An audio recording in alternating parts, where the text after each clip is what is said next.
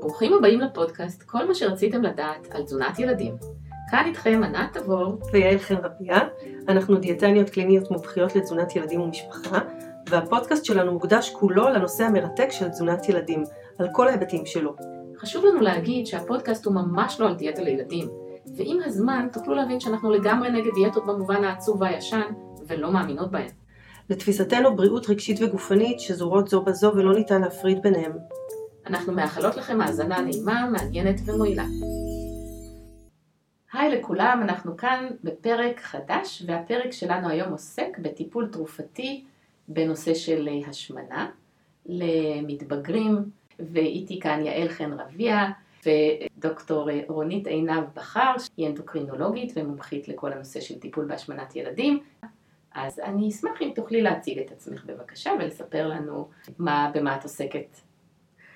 אז אני רופאת ילדים, ואני אנדוקרינולוגית ילדים כבר הרבה שנים, ובתקופה האחרונה אני מנהלת את מרפאת איזונים ומרפאה להשמנה בילדים, רב תחומית, קופת חולים כללית. בתוך הצוות שלנו יש תזונאית ועובדת סוציאלית, והחשיבה היא התייחסות למטופל עם עודף משקל בצורה כוללנית, רחבה, אוהדת, אוהבת ומתמודדת. וכרגע נכנס לנו גם הטיפול התרופתי, אבל הוא חלק מכל מה שאנחנו צריכים לתת לאותו מטופל במסגרת הזאת. אז אני כאן כדי לדבר איתכם, ומאוד כיף לי שהזמנתם אותי לכאן. כיף שאת פה, תודה רבה. אז אולי נתחיל באמת עם התרופה הזאת, אם את יכולה קצת לספר לנו עליה, מה היא, איך היא פועלת, למי היא מתאימה. אז התרופה קוראים לה סקסנדה, והיא סוג של הורמון שמופרש באופן טבעי אחרי שאני אוכל מהמעיים. מה שקורה זה שהוא מופרש בתוך 2.5 דקות נעלם, ואז חברת תרופות הלכה וחיברה לו כל מיני מרכיבים נוספים, והוא נשאר יותר זמן בתוך הגוף שלנו.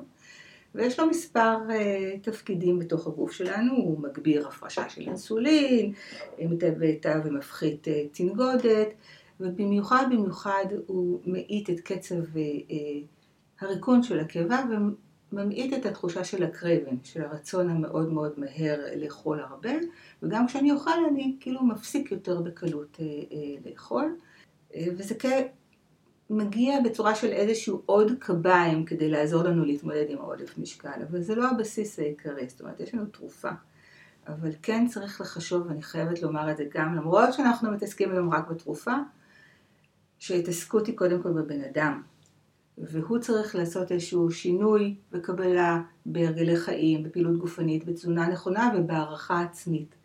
אם הוא לא נמצא שם כדי להתמודד עם הפרויקט שהוא החליט לקחת על עצמו, ולהאמין בעצמו, ולראות את היכולות שלו ואת החוזקות שלו, אין עם מי לדבר. זאת אומרת, הסקסנדה לא תגרום לו לרדת במשקל, היא תיתן לו כלי עזר כדי להתמודד עם השינוי בהרגלי החיים שלו, וזה חשוב מאוד להבין את זה. אבל מה הסיבה בעצם? כי מה שאת הסברת זה שמי שמזריק את הזריקה הזאת, אז הוא סבע לאורך זמן, והכמויות שהוא אוכל יהיו פחותות, כתוצאה מהמנגנון שאת תיארת אותו. נשמע ממש יפה על הנייר, נכון? כן, בדיוק, זה קסם. כן, כן, אז באמת המון אנשים, גם מבוגרים, כן? אבל גם ילדים מחפשים את הקסם הזה, שסוף סוף הם יוכלו לסמוך על משהו שיעזור להם. אז השאלה, כמה קסום הקסם הזה? קודם כל, זו התערבות. אוקיי? זו התערבות תרופתית. המתן של התרופה הוא בהזרקות. אתה צריך לחבר את הילד לטיפול תרופתי שהוא בהזרקה, שזה גם כן לא תהליך שמאוד מאוד פשוט. הדבר השני, יש את התופעות לוואי. ילדים מאוד מאוד אוהבים להרגיש טוב. רואים את זה בהרבה תרופות אחרות שאנחנו מקבלים, ריטלין למשל, שנורא עוזר להם ללמוד ונורא מציל אותם, במיוחד בגיל ההתבגרות. ברגע שיש תופעת לוואי של כאבי בטן, כאבי ראש, הרבה ילדים בסופו של דבר נוטשים את התרופה. הם צריכים להרגיש טוב עם עצמם, ואומרים, התרופה עושה לי משהו שלא טוב לי עם עצמי, לא בתחושה הנעימה שלי ובתופעות הלוואי, ודי הרבה נושרים את הטיפול התרופתי. סקסנדה יש תופעות לוואי גסטרואינטסטינליות לא פשוטות. שבעברית פשוטה מה זה גסטרואינטסטינליות? בטן, בחילות, הקאות, מלאות, סליחה, פלוצים, תחושה של רצון להתרוקנות לא נעימה, חוסר שליטה קצת בקטע הזה. וכל אחד כמובן זה בעוצמות שונות, ולכן אנחנו באמת מתחילים את הטיפול התרופתי במינונים מאוד מאוד קטנים, כדי לאפשר להם להתרגל ולראות מה זה עושה להם. וכשאת אומרת ילדים זה מגיל 12. מגיל 12. מתחת לגיל 12 עדיין אין לנו טיפולים תרופתיים, יש רק טיפולים התנהגותיים, תמיכתיים, תזונתיים והעצמה. ונשמח לדבר גם על העצמה. אבל מגיל 12 יש להם עוד קביים, עוד סוג של טיפול תרופתי. הדבר השני זה תאום ציפיות. כי ילד בגיל 12 שהוא 100 קילו, והוא צריך להגיע ל-BMI 25, אלה שמכוונים אותם לשם, אנחנו פחות, אבל אלה שמכוונים אותם שם תהיה בריא, הוא רוצה לרדת 20-25 קילו, אם אפשר אתמול ולא היום, אם אפשר אותו חודש יהיה מעולה, כך ש... וזה לא ככה, גם לא עם הטיפול התרופתי. מה אומרים באמת המחקרים על התוצאות? נניח שילד לקח את הסקסנדה למשך מספר חודשים, מה הצפי לשינוי במשקל שלו? אז אנחנו מדברים על עלייה במינונים הדרגתית, ומתחילים לספור להם מהרגע שהגיעו למינון המקסימלי, שזה 3 מיליגרם. מהרגע של המינון המקסימלי, תוך 16 שבועות הם אמורים לרדת בערך כ-4% במשקל. חזרתי ללדת עם 100 קילו, במשך 16 שבועות אני צריך לרדת בערך בממוצע 4 קילו. זה היילד בסופו של דבר ל-4% במשקל במשך שנה. של טיפול תרופתי. שנה של טיפול תרופתי, נכון. והילד ירד 4 קילו, אז... נכון, יש לי ירידה, ואחר כך פלטו, עצירה. אני לא יורד יותר, אני שומר, שזה גם מדהים, נכון? כי אם אני עדיין תקופת צמיחה, או אם אני גם נעצר עם הבהימה שלי, זה הצלחה אדירה. נכון. כי רוב הילדים האלה, בגיל הזה גם ממשיכים לקפוץ עם המשקל. אוכל זה לא רק אוכל לצמיחה וגדילה. יש לו תפקידים נוספים בתוך החיים שלנו, ובגיל ההתבגרות, אם מגיעים עם עודף משקל, יש גם המשך עלייה של עודף משקל בהמשך. לכן עבורי, הצירה של הירידה גם היא הצלחה אדירה. לילדים קצת יותר... הצירה של העלייה, את מתכוונת. כן, הצירה של העלייה במשקל. כן, ב-BMI, אגב, למי שלא מכיר את המונח, זה בעצם היחס בין המשקל לגובה. ואני רק אגיד משפט אחד, שילדים אמורים, בוודאי בגיל 12, הם גם בנים וגם בנות אמורים לעלות ביחס בין המשקל לגובה. כלומר, ה-BMI הוא עולה באופן טבעי. כלומר, אם אנחנו בולמים את העלייה בין היחס של היחס בין המשקל לגובה, אנחנו למעשה רואים ירידה במילים אחרות. זה מה שנקרא חוזוני גדילה, זה ככה למי שמאזין לנו ולא ממש מכיר את הסיפור. כלומר, ברגע שאנחנו בולמים עלייה במשקל, וכן יש שם צמיחה לגובה, אנחנו ממש רואים את ההבדל. בסופו של דבר במבנה גוף, ואז רואים ירידה במשקל. אז כן רואים, אבל מצד שני עדיין אנחנו מדברים פה על משהו שהוא נשמע ממש עלוב. אני חולקת עליכן 4%, תלוי מכמה, ובאמת תלוי מכמה מתחילים. ואני רוצה שוב להקשות, רונית, להורים שמקשיבים לנו, זה באמת נשמע סוג של קסם. עדיין אם מבטיחים למתבגר לאכול פחות, להיות צווה על אורך הזמן, אז למה בעצם הוא אמור לשנות הרגל האכילה, לעשות פעילות גופנית, כל מה שאמרת שצריך לעשות בנוסף? למה הוא צריך את זה? לא, אני יודעת למה הוא צריך, זה ברור. אני שואלת, למה לא להשתמש בתרופה בתור דבר יחיד, אם המטרה היא לרדת במשקל, וזה מה שהולך לעשות, זה לא ילך. אז אני רוצה פשוט שהורים יבינו למה זה לא ילך. כן, יעל שואלת את זה למי שבמקרה חושב שיעל מאמינה בתרופה, זאת הייתה שאלה כזאת קצת מאתגרת. אחד הדברים שקורה הרבה פעמים בתרופה זה שיש לי רעב דווקא יותר לפחמימות ולממתקים.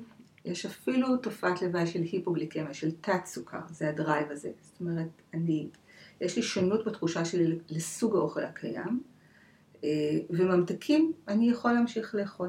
זאת אומרת, אני גם יכול לקחת את התרופה ולא לרדת בכלל, אוקיי? והמטרה שלנו, ואני מחלקת את זה לשניים, יש מטרה של לרדת במשקל ויש מטרה של להיות בריא. בסדר? כדי להיות בריא, נכון, יש לנו קביים שונות. לרדת במשקל זה לא תמיד להיות בריא, זה לא להשתמש בשאר היכולות שלי, אני יכול לרדת במשקל, לא לאכול בריא, ולא לשמור על הגוף שלי בריא, ולא לעשות שום פעילות גופנית, שזה לא המטרה. ולהרגיש גרוע עם עצמי. ולהרגיש גרוע, עדיין.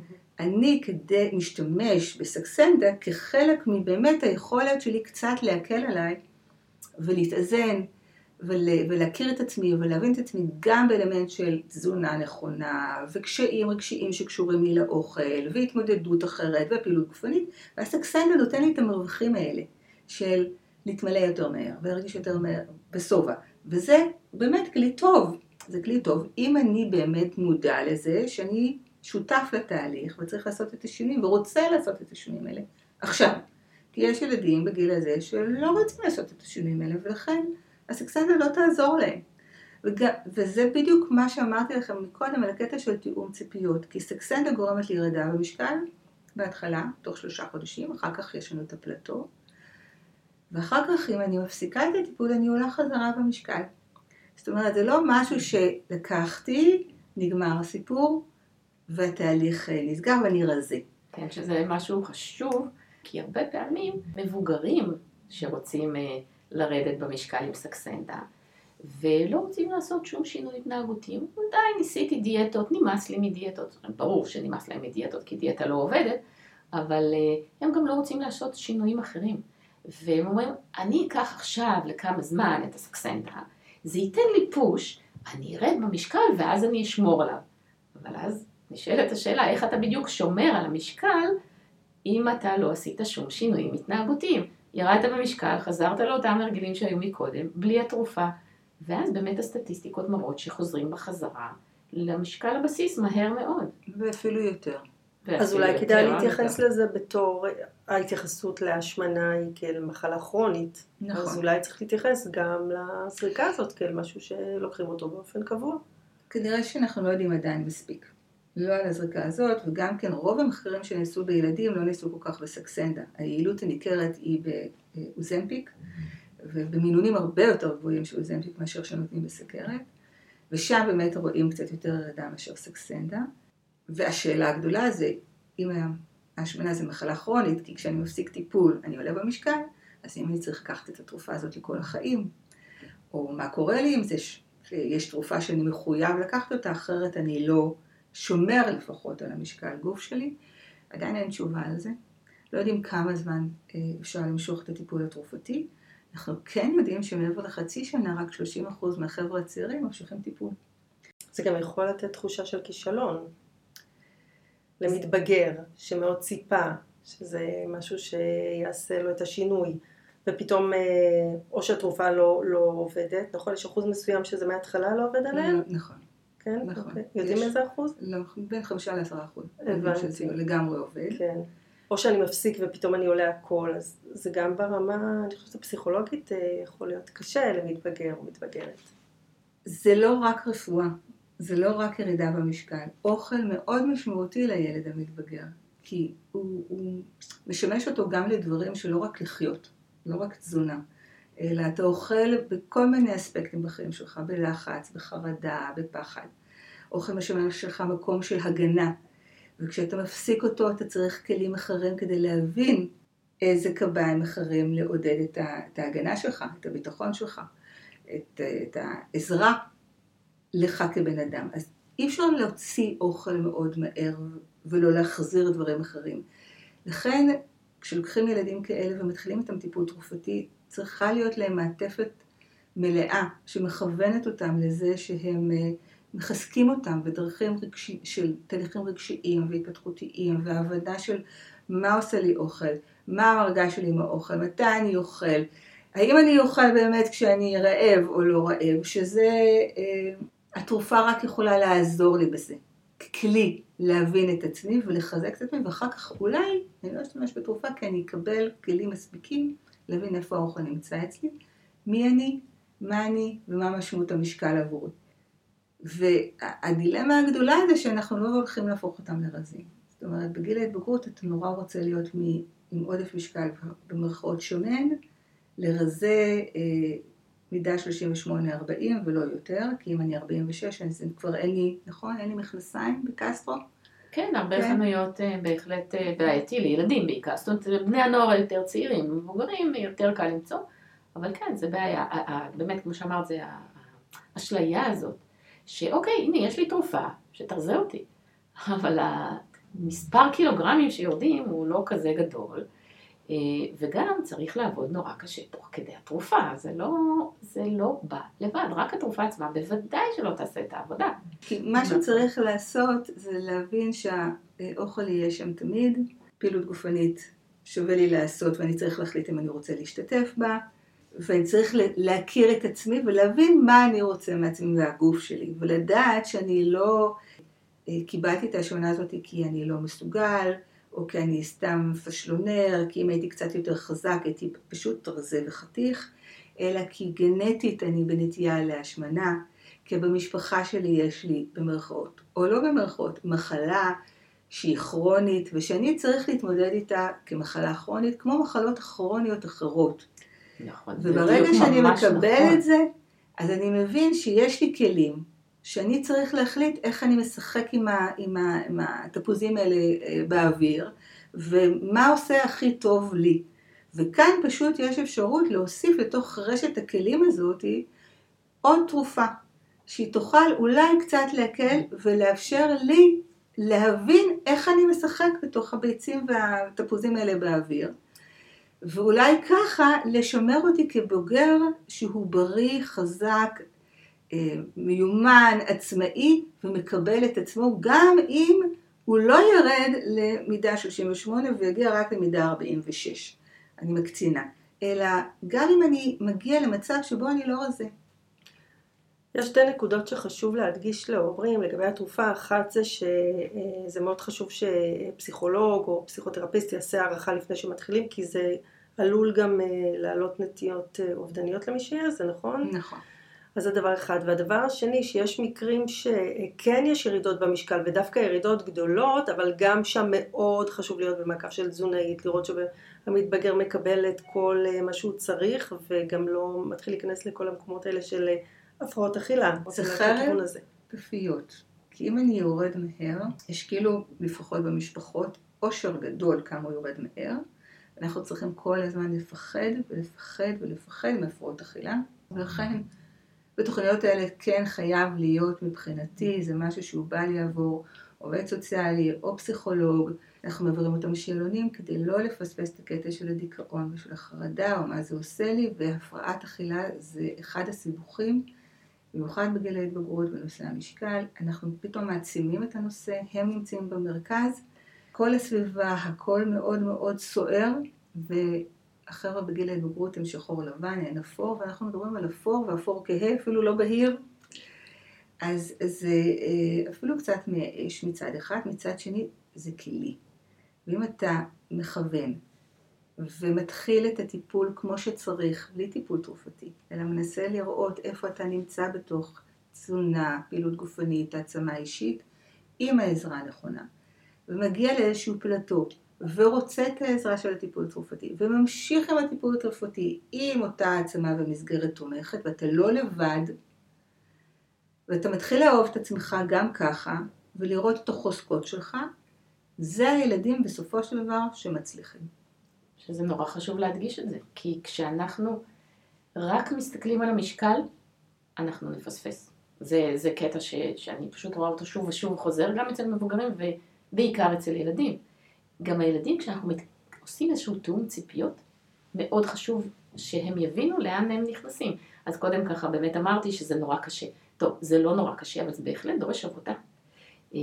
והעבודה הזאת היא עבודה בכל התחומים. עכשיו, היא לא רק של הילד, זה העניין. היא גם של מי שנמצא מסביבו, של ההורים שלו בעיקר.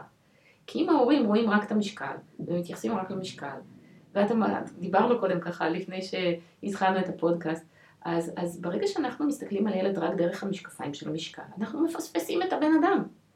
אנחנו גם מייחסים לו כל מיני תכונות שהן במידה רבה בעולם המערבי קיימות, שמי ששמן אז הוא עצלן, אין לו כוח רצון, הוא לא מסוגל לקחת עצמו בידיים, זאת אשמתו, כן, האשמת הקורבן, וזה כל כך לא נכון, זה כל כך לא שם. ובעצם צריך לעשות תאום ציפיות, נכון, ולהבין מה בעצם אנחנו רוצים להשיג. אנחנו לא רוצים רק להשיג משקל יפה, יפה במרכאות. אנחנו רוצים להשיג ילד בריא, מרוצה מעצמו, שמסוגל לתפקד במיטב שלו.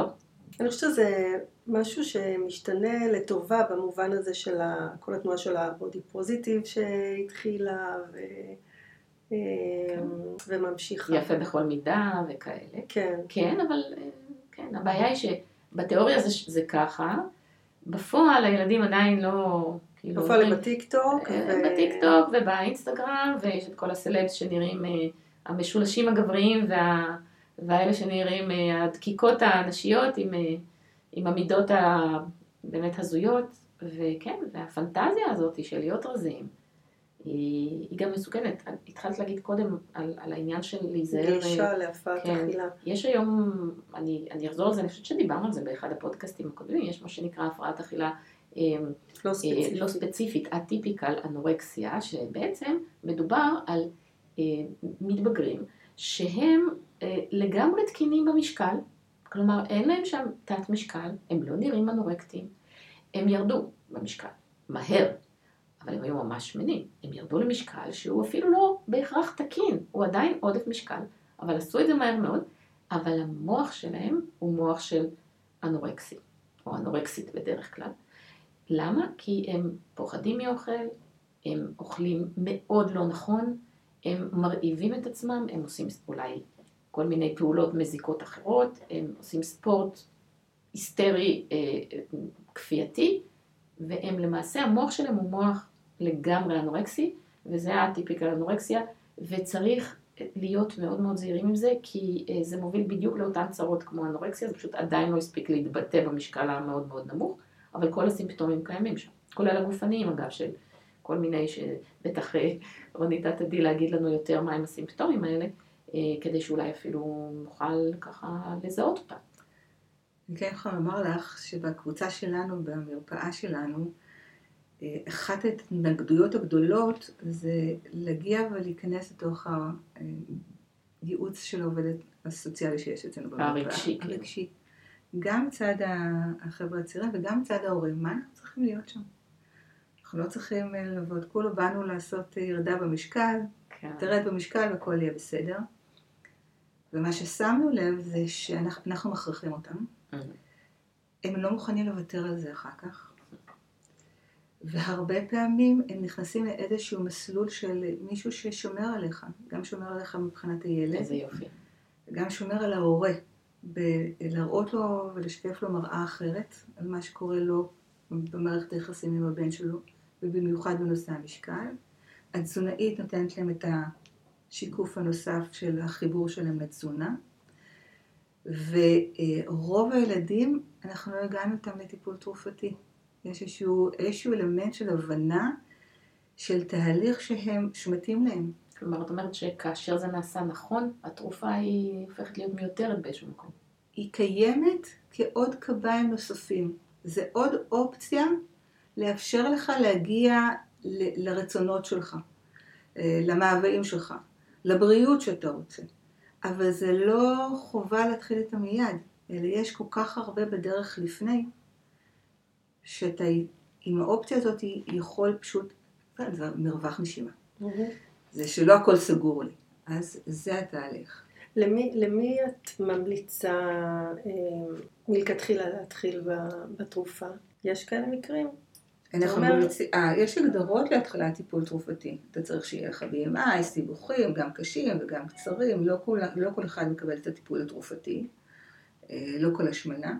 אבל השמנה קיצונית, עם BMI מעל 30, ובמיוחד מעל 35, אחוזים מעל אחוזון 120 של אחוזון של BMI 95 בילדים, כן מגיע להם טיפול תרופתי, אבל אנחנו באמת עושים סקרינינג מאוד מלא, גם רגשי, גם גופני רפואי ותזונתי, לפני שאנחנו נותנים להם תהליך. אנחנו מעבירים אותם 3 חודשים במינימום, בין 3 ל6 חודשים לפני החשיבה על טיפול תרופתי, ואחר כך מתקדמים הלאה, אם צריך, לא תמיד צריך. זאת אומרת, זה לא שמראש המטופל מגיע ואתם עושים את הסקרינינג ויש לו מוטיבציה ועומד בכל הקריטריונים ואתם מתחילים. תמיד תהיה איזושהי תקופה לפני כן. כן, אנחנו מקבלים הורים שרוצים את הסקסנדה מיידי, בסדר? זה עוד פעם, זו אותה פנטזיה שיש לנו כרגע תרופה. אנחנו יושבים ויוצרים איזשהו אלמנט של תקשורת, שיחה, קבלה, העצמה של המטופל, ממש העצמה, הסתכלות עליו כעל בן אדם ולא רק על משקל, חיפוש הדברים הטובים, חיזוק של הדברים הטובים, יחד עם שינוי. שזה נהדר, זה נורא חשוב להדגיש, כי אני חושבת שזה בדיוק, אם לפנות לאיזשהו מקום לטיפול, זה צריך להיות מעין מקום כזה. בעיקר כשאנחנו מדברים על עודף משקל משמעותי, כשאנחנו מדברים על ילדים שהם צריכים לרדת מעט במשקל, ממילא לא נציע להם את הסקסנדה. אבל כשאנחנו מדברים על ילדים שהם באמת עם השמנה רצינית, אז אנחנו רוצים שהם יקבלו את הטיפול הטוב ביותר. ולצערי הרב, לא כולם פונים למקומות האלה. יש אותם, את מנהלת מקום כזה, כן? אבל יש מקומות בפריפריה שזה לא ככה. וכמו שנדמה לי, אז התופעה הזאת הולכת להיות מוצעת סתם ככה, על ידי, בלי מרכזים כאלה, בלי איזושהי התניה, בוא תעשה איזושהי עבודה יותר מעמיקה. ואז הסכנה הגדולה שיהיו שם גם אכזבות, וגם השק הזה של הכישלונות שאת דיברת עליו, שהילד ניסה, בדרך כלל ילדים שמגיעים להשמנה מאוד גדולה, הם כבר ניסו עליהם, הם כבר שפני ניסיונות, כבר לקחו אותם לדיאטניות, וכבר עשו לתוכניות, וכבר הורידו אותם במשקל, הם כבר עלו, וכבר גם ככה יש להם שק שלם של כישלונות, ואז ייתנו להם את התרופה שכמובן לא תעבוד כמצופה כנראה, אם הם לא עשו שום דבר מסביב לזה, ואז עוד כישלון. והפעם זה כבר כישלון יותר גדול, כי כאילו, הנה לקחתי תרופה והיא לא עזרה. אז איזה דעתי עליהם, על עצמם, על היכולות שלהם, זה מה שמפחיד. יש מקרים של הצלחה שאת יכולה לספר עליהם? כן. נהדר, יאללה. נסיים באופן אופטימי עם הצלחות. יש הצלחה גם לסקסנדה וגם בלי סקסנדה. יש הצלחות. אנחנו יכולים להתמודד עם שונה, אבל יש לה דרגות שונות, יש לה יכולות שונות, וחנוך לנער כדרכו, ככה מתייחסים. כל ילד יחיד ומיוחד, כל משפחה, זה טיפול אישי, תפירת חליפה אישית, הצלחות אישיות, וברגע שאתה מקבל את זה ככה ומבין את זה, יש הצלחות. אני לא מבטיחה, לא הצלחות, לא כולן מגיעות ל-BMI 25, אחוזון 25 או אחוזון 50, אבל בהחלט יש הצלחות ותחושה של יכולת. כשאנחנו יורדים במשקל, הסיכוי שלי להפוך למבוגר יותר בריא, עם תוחלת חיים יותר טובה, עם פחות סיכון וסיכוי לסרטן, הוא הרבה יותר גבוה, ולכן המטרה היא לרדת במשקל בסופו של דבר. כמה? לאיפה מגיעים? זה בעצם סימן שאלה. אני עדיין נוטה לחשוב יותר בצורה הוליסטית, שתרופה בלי שינוי רגשי, אנושי ועם מעטפת תומכת, לא כל כך מצליח, ורואים את זה בדוגמאות גם על הניתוחים הבריאטריים, ש50% מהם הולך חזרה, והם צריכים ניתוחים שניים, וצריכים כרגע את הטיפולים התרופתיים הנוספים. אז זה עידן בהקמה. אנחנו צריכים ללכת וקצת להיות צנועים וענבים, וללכת עקב בצד אגודל, ולאט לאט לראות מה זה יקרה לנו, ומה קורה בתוך התהליך. אבל אם השמנה היא מחלה, כן. אנחנו לגמרי איתך בעניין ההוליסטי. כן, לגמרי, כי יש לנו הרבה מעבר לגוף שנפגע, שכשעושים את זה לא נכון, גם הרגש, המוח, הבן אדם, כולו עלול להיפגע, וזה מה שאנחנו לא רוצים, בסך הכל מה אנחנו רוצים? שהילדים שלנו יהיו מאושרים, אוקיי? ובריאים, ברור, גם בריא. אבל, נכון, אבל בריא זה גם, זאת אומרת, בריאות, זה לא רק בריאות גופנית, זה גם בריאות כוללנית. זה בריאות נפשית, ואי אפשר לצפות רק לאחד מהם. אז אנחנו מסתכלים על הכל. אני חושבת שאנחנו די ככה מיצינו את העניין הזה. זאת אומרת, מיצינו בוודאי שלא, אבל אני מניחה... מיצינו נכון לעכשיו, להיום. לרגע זה, ובטח יצאו מלא מחקרים, ובטח יהיו סטטיסטיקות, ורק לזכור שסקסנדה היא רק... כלי, כמו שאת אמרת, בעיניי זה דבר חשוב לזכור, והיא כלי שיהיה הרבה יותר יעיל אם ישתמשו בכלי הזה במקביל לכלים נוספים שהם לא פחות חשובים, ואולי יותר, ולא לצפות לניסים ונפלאות, ולהיזהר מאוד בכלל הגדרת ציפיות לא ריאלית. תודה רונית. תודה רבה לכם. תודה רבה רונית. את רוצה אולי ככה רגע לפני שאנחנו נפרדות, לספר לנו איך אפשר להגיע למרכז המדהים שנשמע ששמענו עליו? בשמחה. אנחנו שייכים קופת חולים כללית, ולכן מחוברים למחוז שרון שומרון. כל רופא יכול להעביר את המטופל שלו דרך הגדרות מסר, יש פרושור מסוים עם הגדרות מסודרות, אנחנו מקבלים את החומר, בודקים את כל מה שיש לילד ומעבירים אותו אלינו. בינתיים אנחנו פתוחים, פנויים ונורא נשמח לקבל ילדים לעזרה. איזה יופי. לטיפול. אז תודה רבה, ממש תודה רבה שהיית פה, וככה שנייה לפני שאנחנו נגיד לכם להתראות, אז אתם מוזמנים כמובן להמשיך לעקוב אחרי הפודקאסט שלנו, וכל פעם אנחנו מוציאות פרק חדש שעוסק באיזשהו נושא בתחום של תזונת ילדים, כמובן לא רק השמנה, אלא עוד הרבה נושאים אחרים, ונשמח אם תעשו סאבסקרייב או תעקבו אחרינו, וגם אם בא לכם לשתף עם הורים אחרים שנראה לכם שיכולים ליהנות מהתכנים, אז בוודאי נשמח, ואפילו לתת לנו רייטינג, לדרג אותנו באפליקציות של הפודקאסטים. אז זהו, תודה רבה שהייתם כאן, ותודה רונית, תודה יעל, ביי. להתראות.